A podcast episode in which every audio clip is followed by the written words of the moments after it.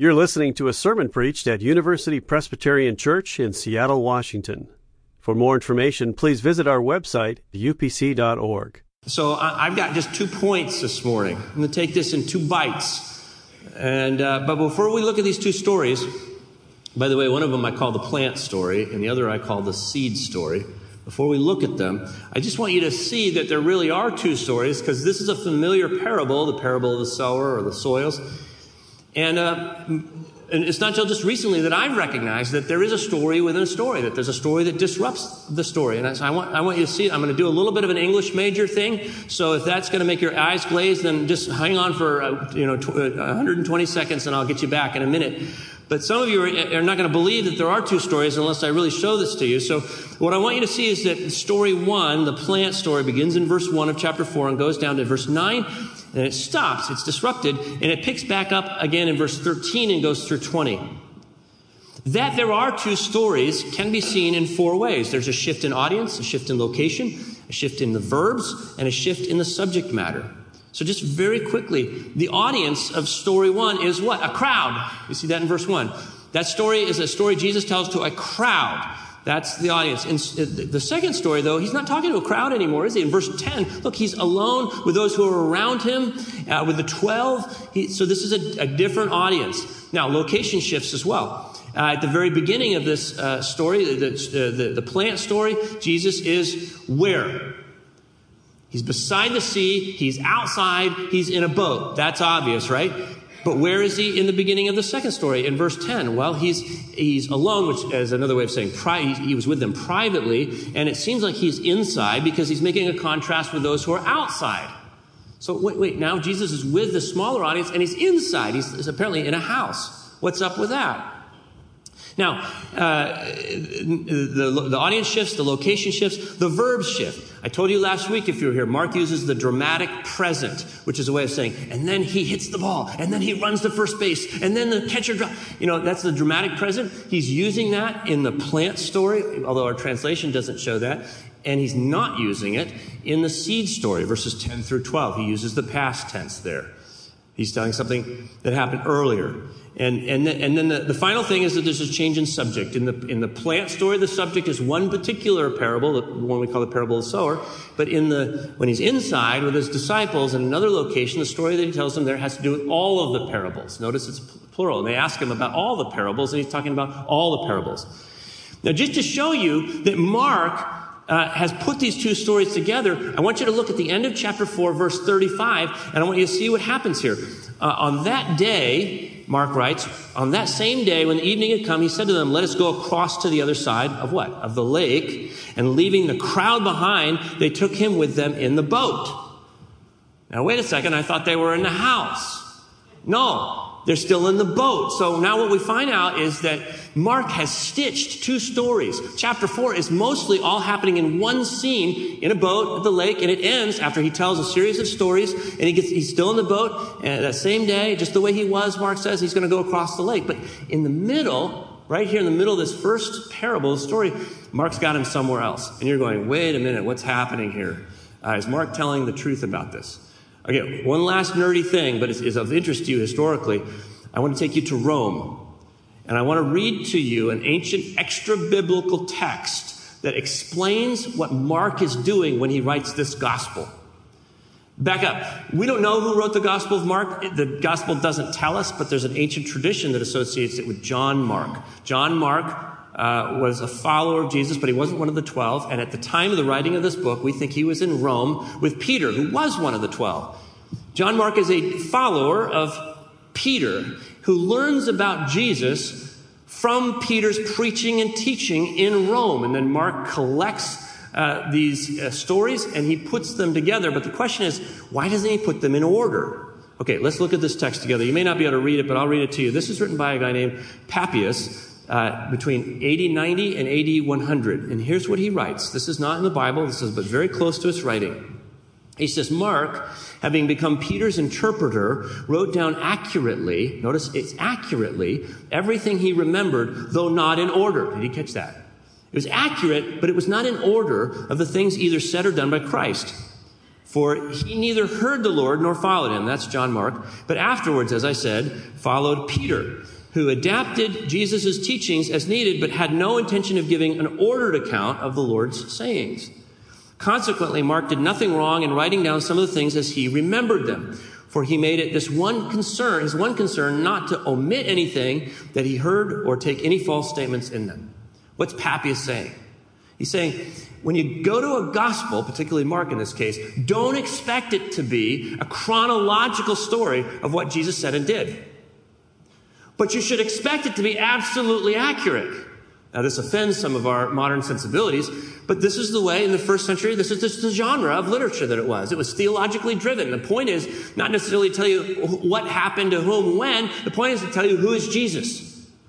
And the best way to make sense of the plant story is to tell the seed story right in the middle. See, that's why I want you to see that. I want you to be ready to interpret the plant story in light of the seed story. That's true in all of these sandwich stories. It's the disruption in the middle, the story that Mark tells in the middle that gives light to the whole. I said, many of us, when we get to this middle story, we just kind of skip over. I mean, that's what I do. But you can't skip over it without getting the meaning that Mark has. You might miss the meaning of the plant story if you skip over the seed story. All right, so that's the background. Now look, let's look at these two stories. First of all, the plant story. Keep your Bible open if you, if you will, and you'll see that story really getting going in verse 3, where our teacher and our Savior Jesus says, Listen, a sower went out to sow. Listen, a sower went out to sow. Now, can I give you just real quick three background points? First of all, this is our story. As we saw when we all stood up, um, different people respond to this different ways, but everybody is encompassed in this story. Everyone's in this story. So it's our story, okay? And then the second thing to notice is this is about the source of change. And what is the source of change in the story, the way Jesus tells it? Sower goes out to sow, he throws seed on different kinds of soil and it causes growth. And what causes growth? Well, it's the seed. And what is the seed? We're going to find out in verse 14 the sower sows the word. This is a Jewish expression for the Bible, the scriptures, the teachings of God. So it's the word of God that is the source of change in the story. That's what Jesus is saying. So it's our story, and the source of change is the Word of God. And then the third thing we notice here is that it's about the possibility of change Pretty dramatic. Soil becomes fruit.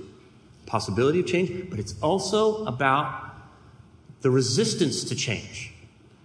Because one quarter of the soils show change, and three quarters don't. And there's something in you and me that resists change. That, that was what in the song, and I love this part of the song where it says, you know, when people change, they gain a piece. He does that. They gain a piece, but they lose one too. When your life changes because you want something, and you get something when your life changes, but you know what? You give up something the familiar, the old. And that's what's so hard because your, your life keeps wanting to revert to that old thing. You keep wanting to snap back. You know, New Year's resolution, how long does it last? You know, I can get to February, but then I'm just it's the same old George. And so that's so this passage shows that Jesus understands that, that we don't always want change and we can't always achieve change in our lives. All right. So here's the question then. Well, what is the difference between those who change and those who don't in the plant story? And which one am I? The answer to that question gives me my first point, and, and it's this change is a process of growth. I want you to remember that. Change is about growth, it's a process of growth.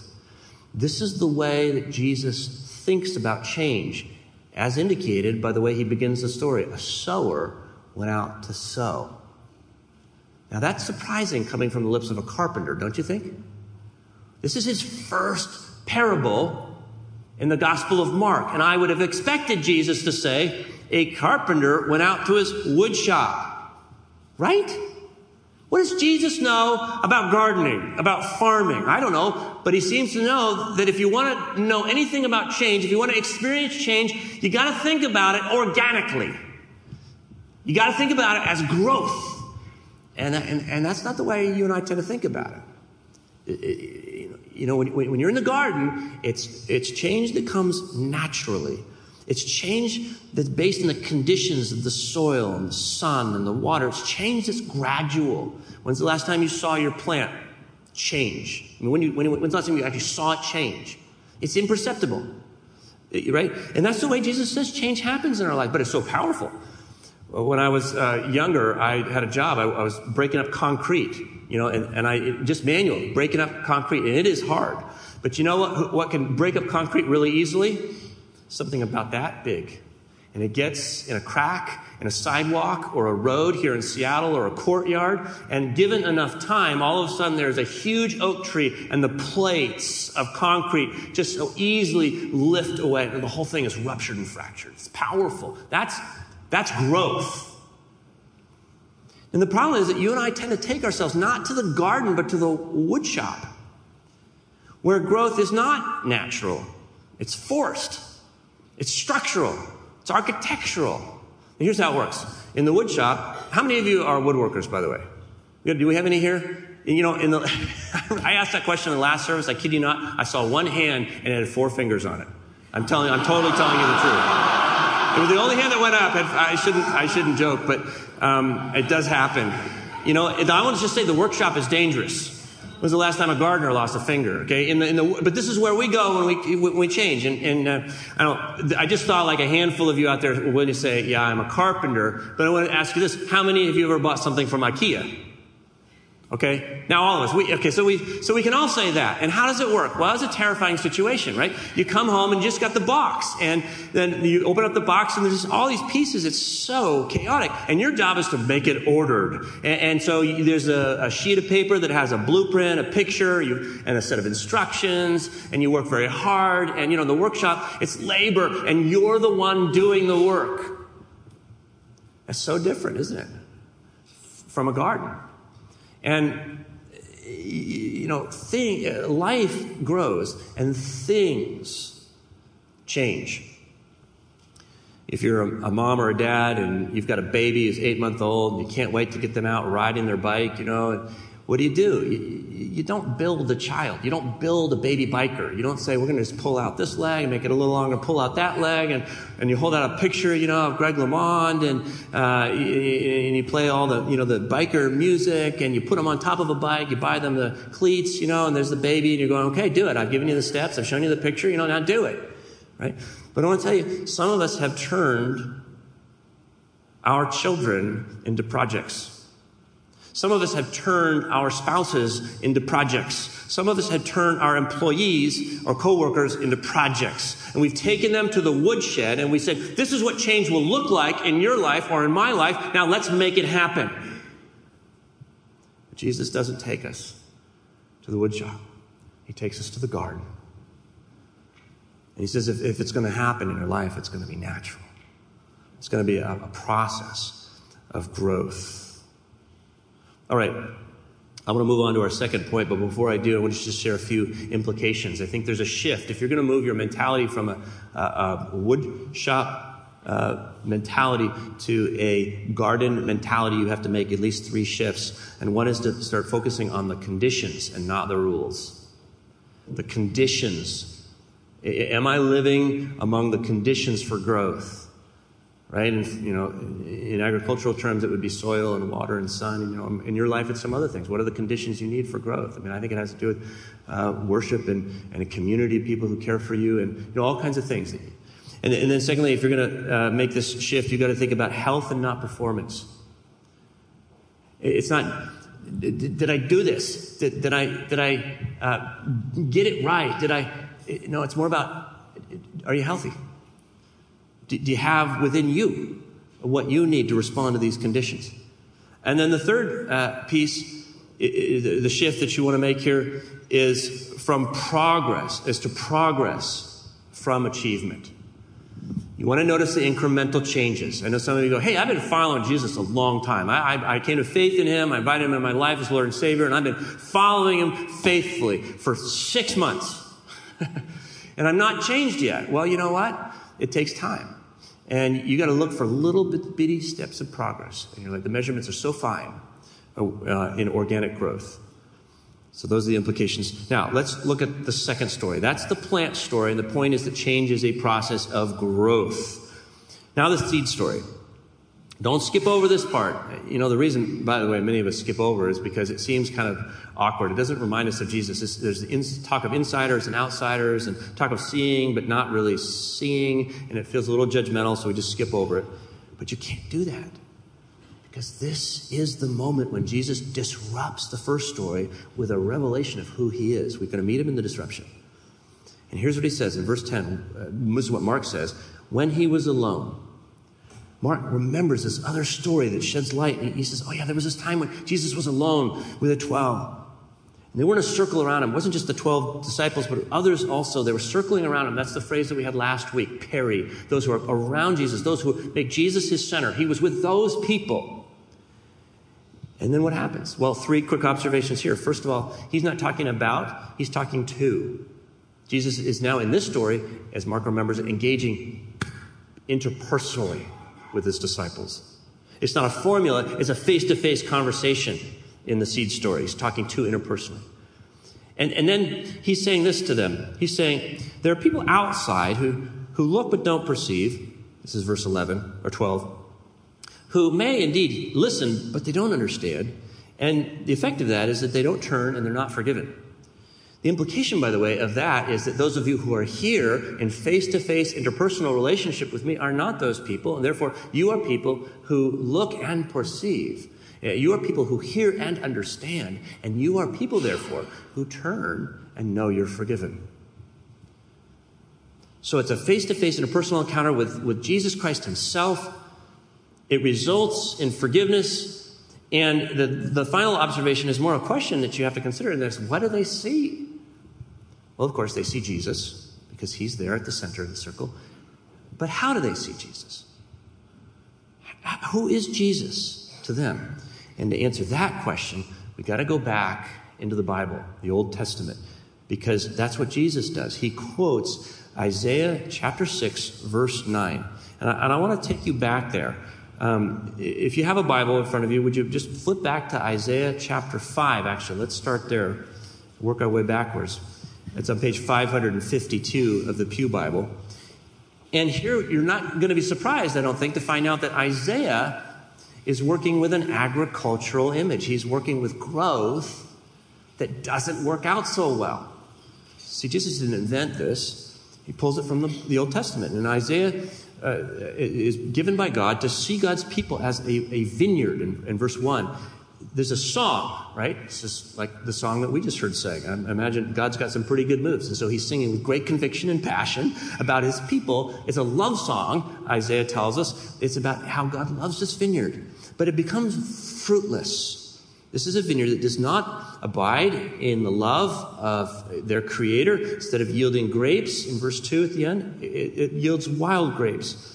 In verse 6, we find it's a, a, vineyard that's overgrown with briars and thorns. In verse 10, we see that it's a vineyard that, although it's 10 acres, it yields only a homer, just a handful of seeds come out of this. In verse 24, we see that the root is bad. It becomes rotten, and there's no, the blossom goes up like dust. That's an image for you.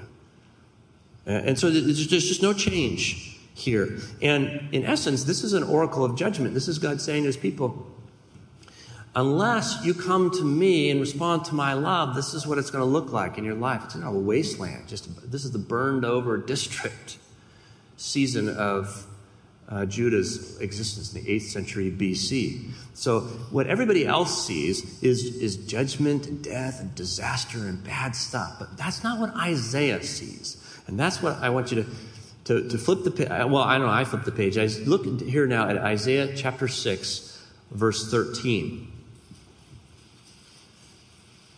In fact, let's read this one verse aloud together because this is the thing that Isaiah can see that nobody else can see. This is Isaiah's call, by the way. Let's read verse 13 together.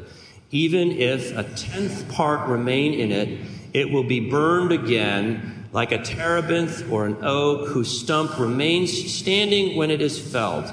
The holy seed is its stump. The holy seed is its stump. So, wait a minute. What is that all about?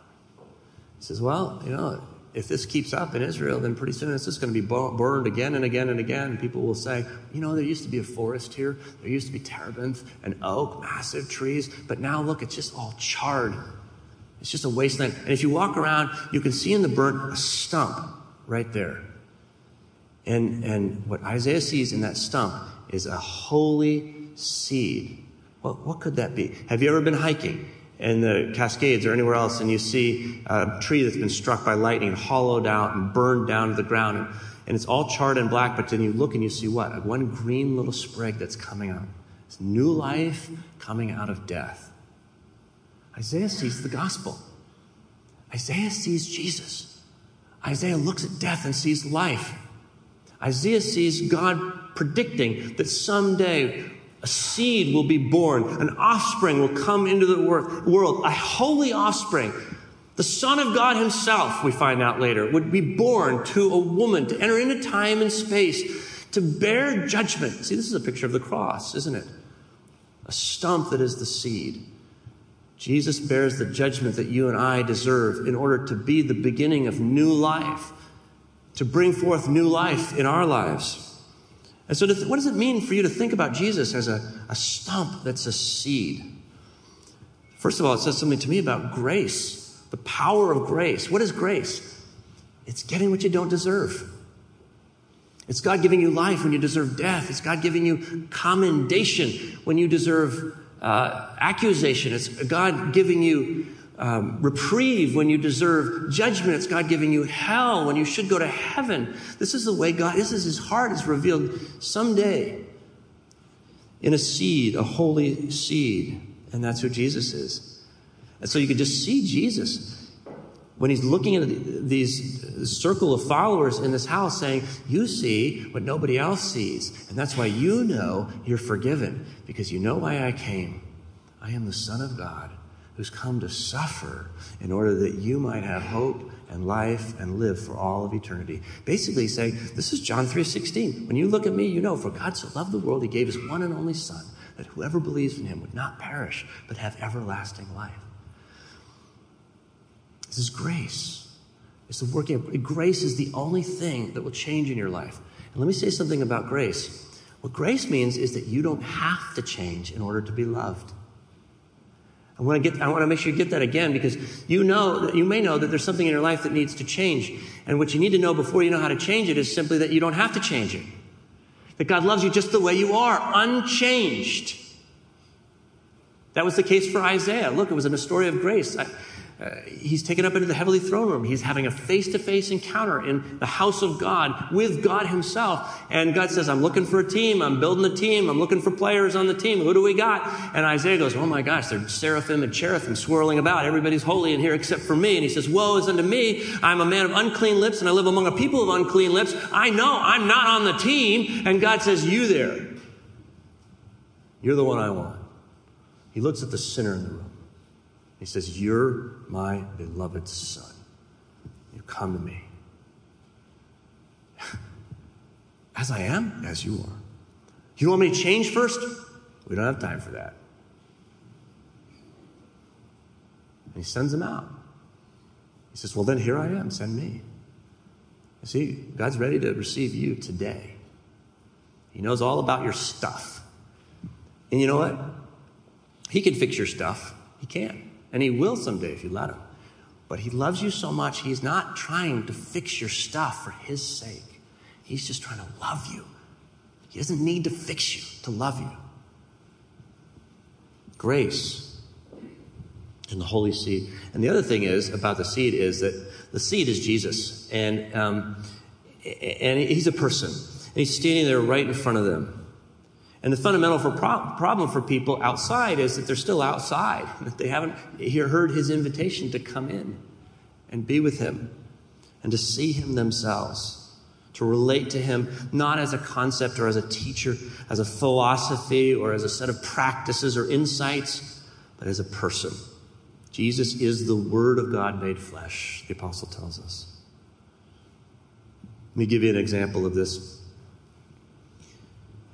Many years ago, uh, there was a man named Mike who had a disruption in his life. He lost his job. And losing his job caused him to realize that he had a bigger problem. And that problem was he couldn't hold his alcohol. He drank too much. It was because of that that he also lost his wife, lost a lot of his friends. One day, a Christian came along his path and loved him, just took an interest in him. That was kind of surprising because he wasn't the kind of person he thought Christians had any interest in. What he could see in the church looked a lot more like judgment. But here was a Christian who couldn't see judgment, not in himself, not in Mike, but love and grace. And he embraced him and he said, Hey, Mike, I'd love for you to come and be a part of the group that I'm a part of. It's really helpful to me. It's a small group and we meet weekly. And Mike came with him and he, he sat in the circle of guys and he told his story. And he said, You know, it's not a pretty story. But he let it all hang out there. This is kind of who he was. And the guys around him, turns out it was a safe group to do that in. These guys would confess all kinds of stuff with one another. And, he, and they said, that's who we are too, Mike. And they put their arms around him physically, literally. They gave him a hug, but they embraced him as one of their own. In fact, one of the guys said, Hey, Mike, uh, I'm wondering if you would be willing to paint my house. Could I hire you to do that? Well, Mike wasn't a painter. And this guy uh, wouldn't have hired uh, someone who wasn't a painter, but he needed his house painted. That was true. And he thought, uh, here's a guy that doesn't have an income source, and maybe it could help him. So he does it. And you know what happened to Mike? He grew a lot. Today, Mike has a very successful painting business. Today, Mike is involved in a church that loves him and that he loves. It's not perfect, but it's a grace church. And, and today he's remarried, and today he's Uh, a member of that small group. He's the one who oftentimes brings the Bible lesson because he's become a scholar of the Word, because he's seen the power of the living Word. Jesus Christ used the written Word to encounter Him very intimately in his life and to walk with Him, and most of all, to help Him grow. So, just some implications here. If the first point is change is a process of growth, the second point is that change is a person who shows us grace. Change is a person who shows us grace. Implications first of all, be forgiven. Don't miss that. Don't look at Jesus and miss the fact that you're forgiven. Don't, don't hear the good news, as we try to preach here every single week, but not understand that it's for you and that you're forgiven and that you don't have to perform for anybody. Secondly, become familiar with Jesus. This was what we said last week. Get to know him, get to know everything about him. Don't just see him as a, you know, the five letters of his name, Jesus, or a little flannel graph, Jesus, but get to know him in all this richness. Here's a stump who becomes a seed. And then trust him and be his friend. I love it that when I feel overwhelmed in life, it's that simple. I don't have to figure everything out or answer all the questions. All I have to do is trust Jesus and let him be my friend. To pray, to bring the disruptions to him and then to receive the gift of His Holy Spirit and know that He walks with me through it. So, what I'm trying to say is that change is a process of growth and it's a person who shows us grace. So, now grow in grace. Final question What would happen if you walked outside this door and you went into the parking lot today and Jesus was sitting in your car? I want you to think about that for a second. Because I saw a news article in the Seattle Times not long ago about a guy whose car had been stolen. And uh, he went to work 12 days later, got out of work at the end of the day, and he went to the parking lot, and his car coincidentally had been parked in his own, his usual parking spot. It had been stolen three miles away. But one in a million chance, the thief had brought the car back and parked it right in the owner's parking lot. And he had forgotten that it was stolen. Just reached in his pocket, his keychain out, put his key in the car, opened up the door, sat in there, tried to start his car until he saw that the ignition had been all smashed in. He goes, Oh my gosh, my car had been stolen. And I want to tell you, some of us are like that guy. Our ruts are so deep, our patterns are so ingrained that we just keep doing what we're doing without even thinking about it, and, and, and life itself has been stolen from us. What if you went out to that car this Sunday and Jesus is sitting there? How would you respond? What would it mean to you? And you might say to yourself, I don't really want you in here, Jesus. And don't take it personally, it's that I respect you too much. and um, you're a great guy, and I know I'm not a great gal, and I really want you to respect me. So what I'm going to do is, I'm going to, you can stay. I'm going to go back into the church, get my life cleaned up, and then when I got it fixed, when everything changes just the way I want it to be, so that you'll be able to respect me too, then I'll come back out and we'll go for a ride around Green Lake. Okay, that's the way a lot of us treat Jesus. Or w- would you enter the car and take a seat beside him? Would you let him talk to you? Would you let him give you directions? Would you let him drive? Keep in mind, he lived in the first century. It's your car. right? No. This is the one who knows everything about you loves you. Yes, you'd let him drive. Yes, you Let me close by reading the words of Robert Farrar Capon, who was a cook in New York City and a great commentator on the Bible as well. This is what he writes about the parable of the sower. He says the parable of the sower does indeed call us for, for call for a response from us. But that response is to be one that is appropriate not to the accomplishing of a work, but to the bearing of fruit. The goal it sets for us is not the amassing of deeds, good or bad, but simply the unimpeded experience of our own life as the Word capital W, abundantly bestows it upon us. The unimpeded, unimpeded experiencing of our own life as the Word abundantly bestows it upon us. And that, as I said, is entirely fitting because the parable is told to us by none other than the Word, capital W, himself, whose final concern is nothing less than the reconciled you and me that he longs to offer his heavenly Father. He did not become flesh to display his own virtuosity. He did so to bring us home to his Father's house and sit us down as his bride at the supper of the Lamb. He wills us whole and happy, you see. And the parable of the sower says he will unfailingly have us so. If only we don't get in the way. Let's pray. Gracious Jesus, help us to see you as you are. You come so discreetly into the world and into our lives, it's so easy to miss you. You come and serve us with such gracious humility. It's so easy to miss the significance of your presence in our lives. Let us hear your word and see you as you are and face into you daily. Fill us with fresh measure of your Holy Spirit and walk beside us. And most of all, let us simply rest in you and get out of your way. In Jesus' name, amen. For more UPC audio or to find out about service times, visit us at upc.org. All online audio is available on CD and cassette. To order copies of sermons and classes, please visit upc.org/audio, email audio at upc.org, or call 206 524 7301 extension 117.